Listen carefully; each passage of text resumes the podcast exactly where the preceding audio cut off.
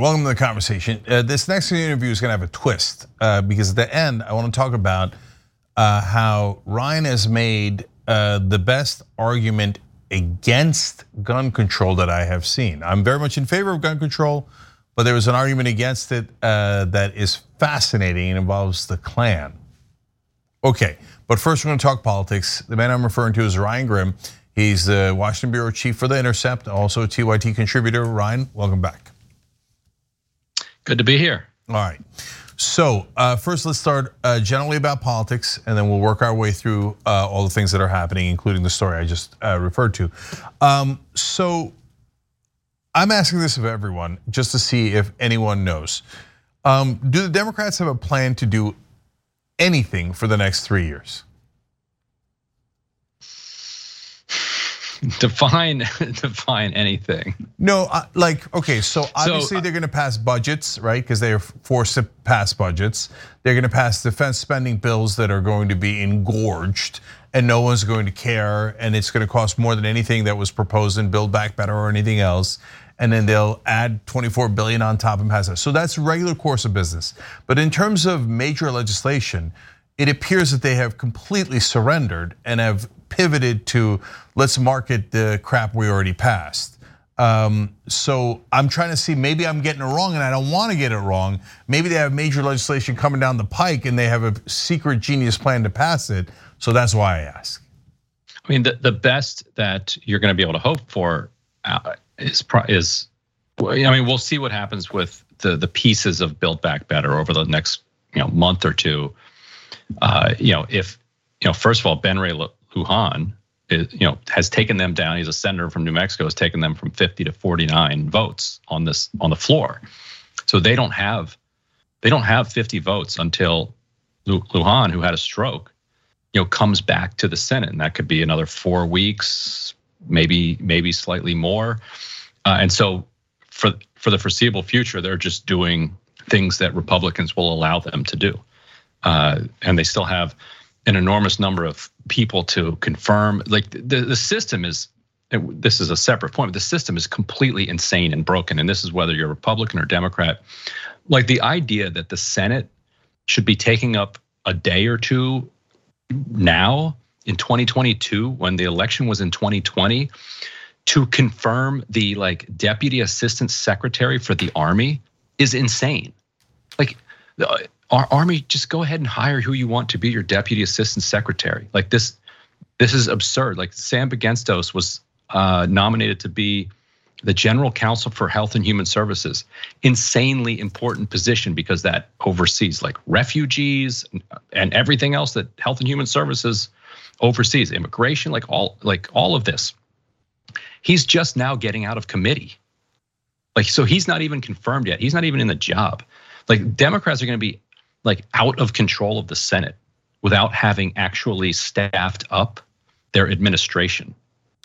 Like when and when things are moving as fast as they are in this world, to to have it take two years to staff up an administration is just you can't you can't run a country like that. Separately from that, uh, Lina Khan over at the FTC and Rohit Chopra over at the CFPB are probably going to be the most exciting things that the, that the White House does you know, over the next several years. From what Joe Manchin says, you know, he still supports a lot of, you know, hundreds of millions of dollars in clean energy investments. He supports a lot of, he supports an, you know, increase in the corporate tax rate and carried interest rate. He supports, he supports like major chunks of the Build Back Better Act. Right now, it's all like it's personality driven at this point. Like they they hate each other. Like like Ron Klain and Joe Manchin weren't talking to each other mm, uh, for yeah. for weeks on end. Uh, and so it's possible that when things calm down, Manchin's like, okay, here are the pieces of Build Back Better that I'm okay with. And to, and to me, getting the getting that the the 700 million whatever it was in clean energy investments through is probably the most important thing Democrats can you know it, it I think it's the most important thing Democrats can do because they're about to be out of power. You know, perhaps until you and I are re- retired and off playing uh, you know, a golf on Mars at Elon Musk's like uh, you know, a little country club that he yeah. that he built on Mars. Um, but that's like because that that's this is their last shot. And if and if they can do a significant clean energy investment, then the White House, then Democrats, is you know, if they let's say they maintain control of the White House in 24, which they certainly might not, then they'd have they have then policy and money that they can work with. So, you know, Republicans will be in control of the House, maybe the Senate, uh, impeaching whoever the president is, you know, every other week, investigating, and you know, Hunter Biden, whatever else they can they can find. Uh, but it would it would allow them to have some something to do some actual governing with. And once you're once corporate America sees, okay, they're serious, everybody's serious, we're moving away from fossil fuels, I think it actually could happen really fast. Yeah. Because because no com- companies don't want to be the last one holding the bag. So I think they're all kind of ready to move, but they're just waiting for everybody else to move. They're happy to do fossil fuels until civilization is extinguished. Yeah. But they also don't want to be the last one to switch to clean energy if they think that's going to happen. So that's that's that's yeah. about what I can see. So Ryan, uh, we don't often disagree. It almost never happens. But um, I don't believe that it's personal. I think that's a uh, ridiculous cover story. And and if it is personal, what a bunch of children. How yeah, well, yeah, they are children. Deeply irresponsible, petulant uh, children. And, and how the press should be enraged. So Joe Manchin is going to deny uh, saving the planet because his feelings were hurt. His feelings were hurt. Yeah. yeah. Okay. And but it's so I believe it to some degree because there's such egomaniacs there's such selfish jerks. Yeah, okay, that that well, you're right. They're but they they would they they're looking for an excuse as well. Exactly. Of course, it's an excuse. The reality is the donors, the donors, the donors. That's the only thing anyone cares about. Which ironically leads to uh, agreeing with you on the overall point that nothing that helps the voters, like the lowering drug prices, has always been a hilarious joke. They were never, ever, ever, ever going to do that. The Democratic Party is completely corrupt on that. They would never do it. The Republicans are worse. They have bipartisan agreement to uh, pleasure uh, drug company donors till the end of time, okay? So anyone, I, I, it, it, drives me nuts when reporters say, oh, that one's got a real chance. Oh, Manchin's in favor of it or Sinema's in favor of it. No, they're not, they're lying. They're all obviously lying. So now in it might come as a little bit ironic for me to agree with you on clean energy, especially because Manchin is a coal baron, right? Um, but the way that it passes, so the, all of the things, the other things that child tax credit, pay family, nothing's going to pass. Nothing, nothing. Okay. Um, but the reason why clean energy has a shot is twofold, I think, and I want to run this by you. Mm -hmm. One is they can sneak in non-clean energy uh, funding, mm -hmm. right? And as long as mm -hmm. Manchin gets his piece of the pie, he'll be like, oh, you want to do solar and wind? As long as you're giving me money for coal so I can get couple more million dollars in my pocket, what do I care, right? And so that's possible. Uh, and the second reason, Ryan, is because tons of rich Democratic donors that have nothing to do with the energy industry also have collectively realized in the last couple of years that they too live on this planet. So right. among the rich donors, that I have heard about in political circles, the only issue they care about is climate change. Yeah. Yes. So that that's key. And then there's a there's like a 2A or a or a point three to that, which is that the clean energy industry is now an industry. Bingo. Yep. So they Which now have money. They have lobbyists. They're now they donating. PACs, they have got money. lobbyists. And so that so you can counterbalance. Obviously, fossil fuels are the dominant power, but you can but you can counterbalance it. So if you're a politician in the 1980s that wanted to get behind wind or solar, like they you, you might have been able to get you know a few thousand dollars here or there uh, up against uh, you know all of the weight of the fossil fuel industry. If you're if you're a politician now that's waging a war against the fossil fuel industry, you have the entire weight of this this massive clean energy industry behind you, throwing down all sorts of uh, you know political contributions, lobbying, which the left needs to start you know looking at very closely because there's going to be all sorts of cronyism and corruption caught up in that, just like there is any any industry. But yes, you're right that a, a, ton of these, like West, particularly West Coast, but also New York, uh, liberals, New England liberals, uh, who super rich people, who, you know, because we have this lottery system of an economy that you know wealth trickles down through generations obviously so you've got generational wealth but then you also have this lottery system where just randomly uh, you know people in silicon valley are popping up and becoming you know 100 millionaires or, or billionaires one out of a hundred of those are going to have some, uh, you know, some sense that they want to, you know, save the planet. And because there's this asymmetry where money in the public sector goes a lot farther, you know, a congressional campaign, you know, costs several million dollars, but the value of a owning a congressional seat is in the billions. So it's this weird kind of asymmetry there, this arbitrage that that still exists. Uh, that you have that that if if you can get one out of a hundred of those billionaires who are like who care about climate change, they'll, they'll throw in a lot of money. And so right, so you so you balance out the money piece.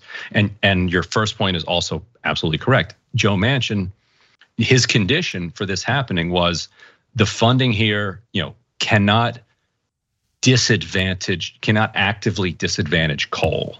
Because that like originally they and, and what what he means by disadvantage is disadvantaged relative to the current situation, which is currently subsidizing coal and giving them an advantage. So he wants them to continue to have an advantage. The good news is that coal is already losing badly.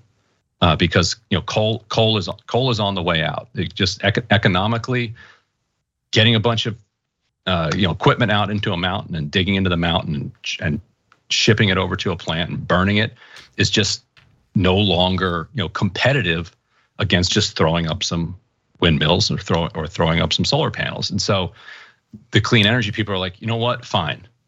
Even even playing field is fine.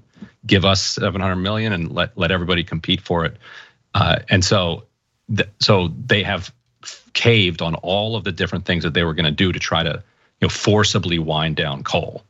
And instead, uh, you know, they coal, coal, you know, so his company that he owns in West Virginia and other coal companies you know, can basic basically the point is like anybody who owns some crap now can continue to dig it and continue to burn it. And you know, they'll be rich and their grandchildren will be rich the rest of their lives. And the deal would be, well, we're also going to then fund uh, solar and wind.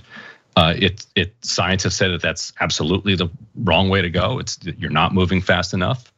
Uh, but that that's where we are, and you're right. Like that's that's the the compromise, quote unquote.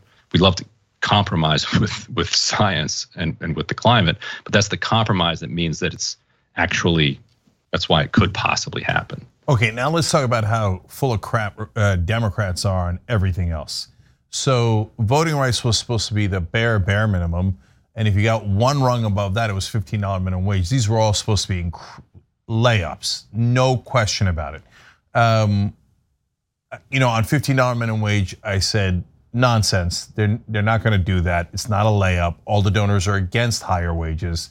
Uh, and unfortunately, I was proven right. I thought voting rights was a layup because that actually affects their own personal interest in their own race, right? And so, but there's some chance that they've gerrymandered the blue states uh, so effectively, they think, well, maybe we don't want to get rid of gerrymandering.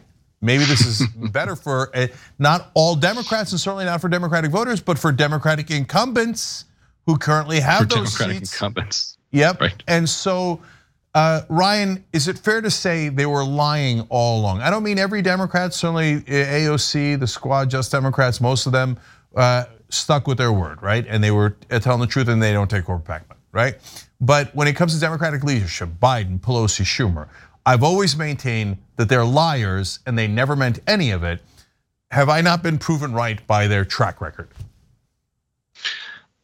at at best it was wishful thinking you know because they were always going to have to do something about the filibuster and they just never you know and in order to do something about the filip so they I they were they were talking a huge game about getting rid of the filibuster and doing voting rights in October of 2020 when they thought that they had a good chance of getting 53, 54 Senate seats. Because if you remember, uh, that philandering dude in North Carolina was way up.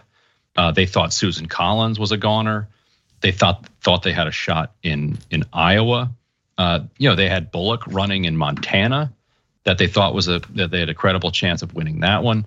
Uh, and I'm pr- I may I might be missing one another. You know, so if they don't if they'd have hit those and those were those those were liberals basically like they were they were like run of the line dem, run you know standard run of the mill Democrats. They were like not Joe Manchin Democrats. They were like Democrats whose name you wouldn't hear, like uh, Tammy Duckworth. Like you you know she mm-hmm. just you don't ever hear her name. She just kind of she just votes uh, the the way that the party votes. Uh, and so they were expecting that they would have like you know 53, 54 uh, Democrats. So they were hoping they were. Uh, they, you know, on Maine and Iowa and North Carolina and Montana and others. And so they wound up with just 50. And so now, in order to do voting rights, you have to get rid of the filibuster, and you need to win. You need to win over Manchin and Sinema. Things were going their direction. Like they got a lot of the holdouts because there there were a whole bunch of Democratic senators who weren't loud about it but didn't want to change the rules, Pat, like the Pat Leahy types, uh, and they came out publicly and like you know what we'll we're, we're for this, and so they got to the 48 quicker than they had been hoping to, and then they just hit and they just hit the wall. Um, yeah, I don't believe it. And at that, yeah, I don't believe it, Ryan. I, I believe if they got 54 senators, the others, there would have been five holdouts or six holdouts. Although a bunch of those ran on it.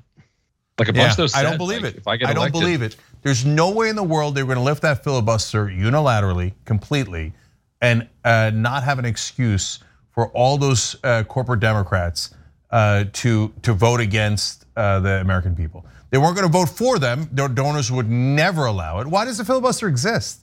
It exists to be a shield for corporate donors. Uh, anyone savvy in politics knows that. They're not going to get rid of that shield. And Ryan, again, aren't more I would argue that I was proven conclusively correct when they made an exception for the filibuster to raise the debt ceiling, because that would have crashed the stock market and would have cost them money. Right. Yes, there's yeah. So it's over. Right. It's over. It's there's no excuse. Right, but what, which what Republicans are for, not crashing the stock market.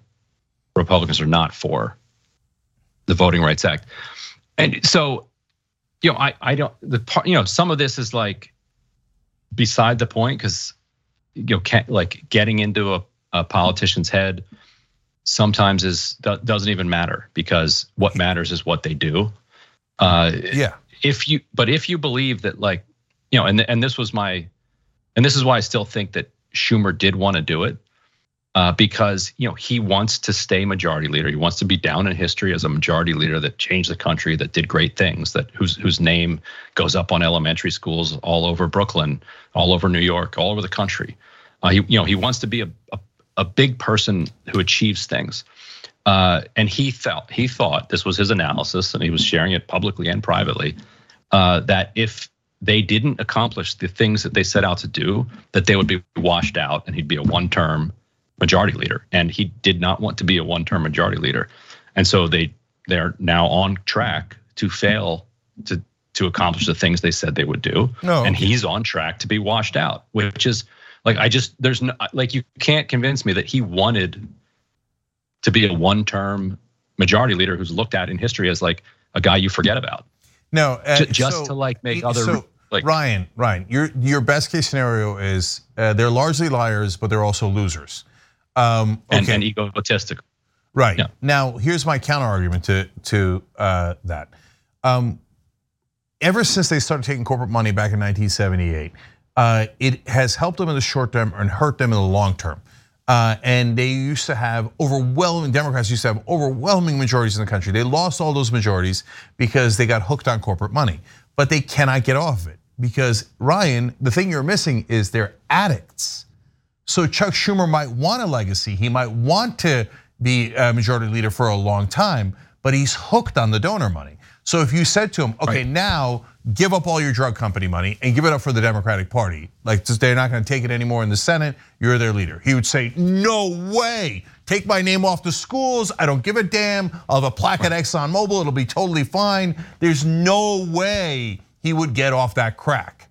They're all but he, addicts. But here, but here's the thing about Schumer, and and also the thing about any addict, they don't care where their supply comes from. If somebody gives them a, a bulk supply or somebody's just throwing them, you know, just constant little hits.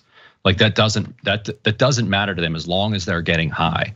And what Schumer what Schumer saw in 2018 and and in 2020 was these resistance Democrats pumping $25 every week into like 10 different Senate campaigns to the point where that that idiot who lost in Maine to Susan Collins lost with 14 million dollars still in her bank account.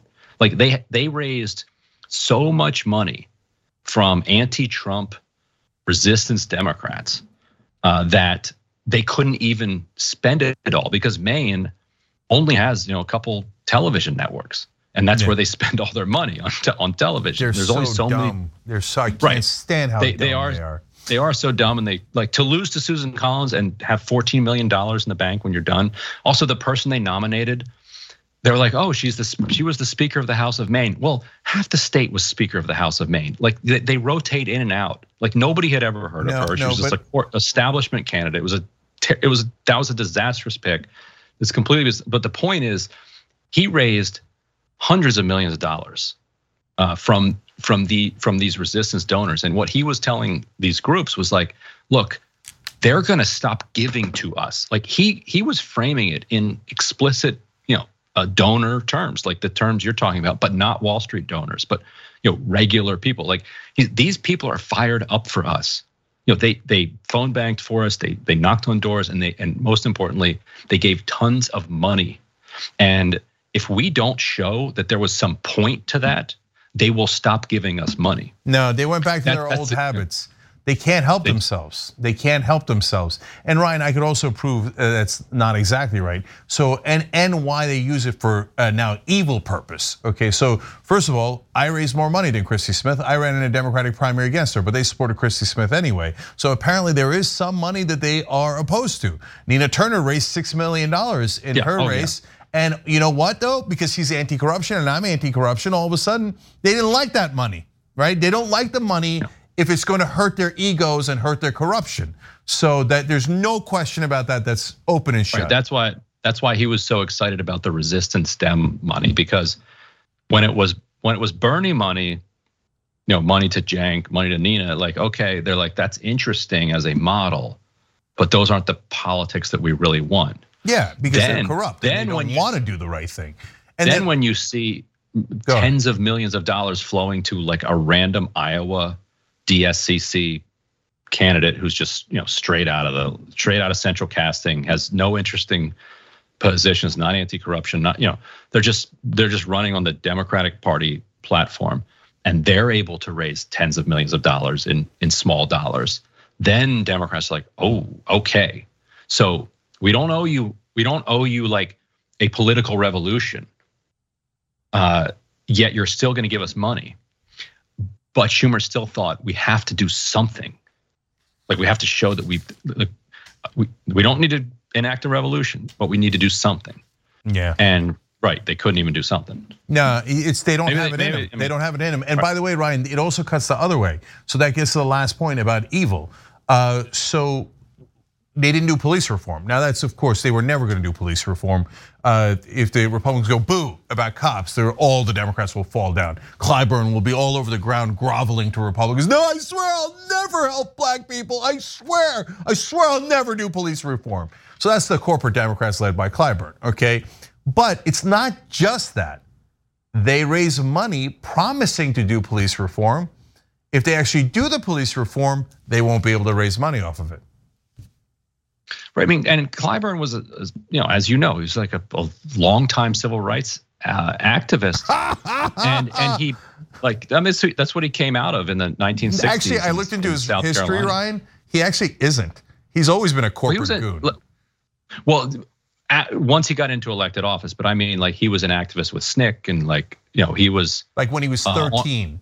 Uh, it's it's been like 70 yeah, years. Teens, teens in teens and early 20s. Yes. oh yeah, 1960s. Yeah. Um, but yeah, you're right. He he he saw the defund the police movement as hostile toward him and hostile toward Democrats, and and went to war with it and name checked it regularly. Said, uh, you know, pick, really picked really picked that fight. Um, and so right, and if they also they were never yes, you're right. They were never going to get 60 votes. uh, on on police reform that actually reformed policing, uh, and so the only way to do that would have also been uh, been the filibuster. And yeah, they as as we talked about, they just haven't they that didn't happen. Yeah, uh, but they're still raising money off of it. Uh, if a Democrat send Democratic incumbent sends you an email saying they're going to do something and you should give them money, it's a guarantee. It's just as much of a lie as Donald Trump sending you an email telling you he's going to do something. Okay. And I feel like at this point they should. I feel like at this point they should just ban no knock warrants. Like just like you know what? They won't even do that. They won't like even do the like simplest we're not, we're not going to do the whole. We're not going to be able to do the whole thing. Just let's just do the simplest thing. And you know what that would be? That would be window dressing. That would be to cover up their crime of actually not doing anything, right? Because that's so simple and doesn't solve the problem at all. But they can't bring themselves to do the bare minimum. Instead, they'll send you Breonna fake emails. Breonna, oh yeah, yeah, we're gonna Breonna, do something. Breonna Taylor killed in a Breonna Taylor killed in a no knock raid. Yeah, and nothing. Nothing. I mean, let alone Amir Locke. Which then leads me to the last thing here. We're way out of time, but I got to do this. Uh, so you wrote a story that I've been uh, asking people to write. So thank you about how the NRA is a bunch of liars. Speaking of liars, uh, and they don't. They they're explicitly racist. So uh, legal gun owners like Amir Locke, Philando Castile, EJ Bradford, Kenneth Walker, that's uh, Breonna Taylor's boyfriend, all the people that you wrote about in your piece that we've talked about on TYT.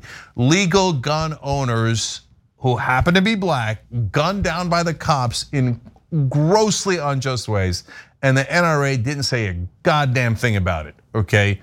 They are the worst of the worst. They're thoroughly racist. They don't care about gun rights. They just want white people to be able to kill black people. That's the NRA. But the great irony, and, and what led to my tease in the beginning of the interview is, it, you put in something into your story, uh, Ryan, that I did not know. Uh, and it was the best argument against gun control that I've ever heard. Is what the Klan did uh, when they were first started. So tell us that story.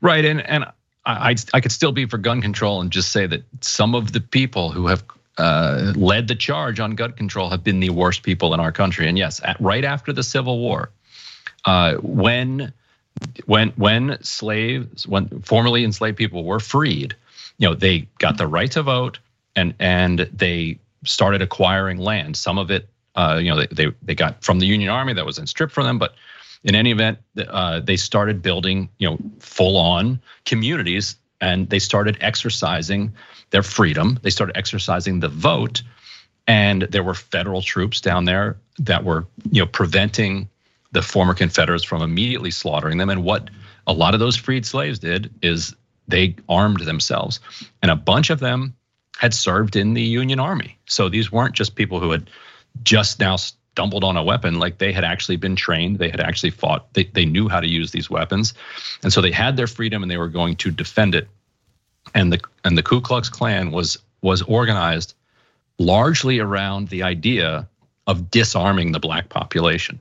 And essential to the black codes that the that the klan pushed for uh, were laws that made it illegal for black people to to own guns uh, when the federal government intervened in places where they intervened, then they would rewrite the laws so that they would be quote unquote colorblind, uh, but still clearly aimed at making sure that black people couldn't own guns. Like their their their easy one was if there was a white sheriff in the town, because there were black sheriffs all throughout the Reconstruction South. But if it was a white sheriff, then the community would say, sure, anybody who wants to own a gun can own a gun.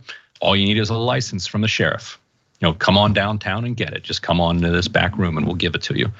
And so, you know, through the through those mechanisms, very similar to a poll tax or through a literacy test, where you know, for uh, you know, for a white voter, the literacy test would be, can you write your name?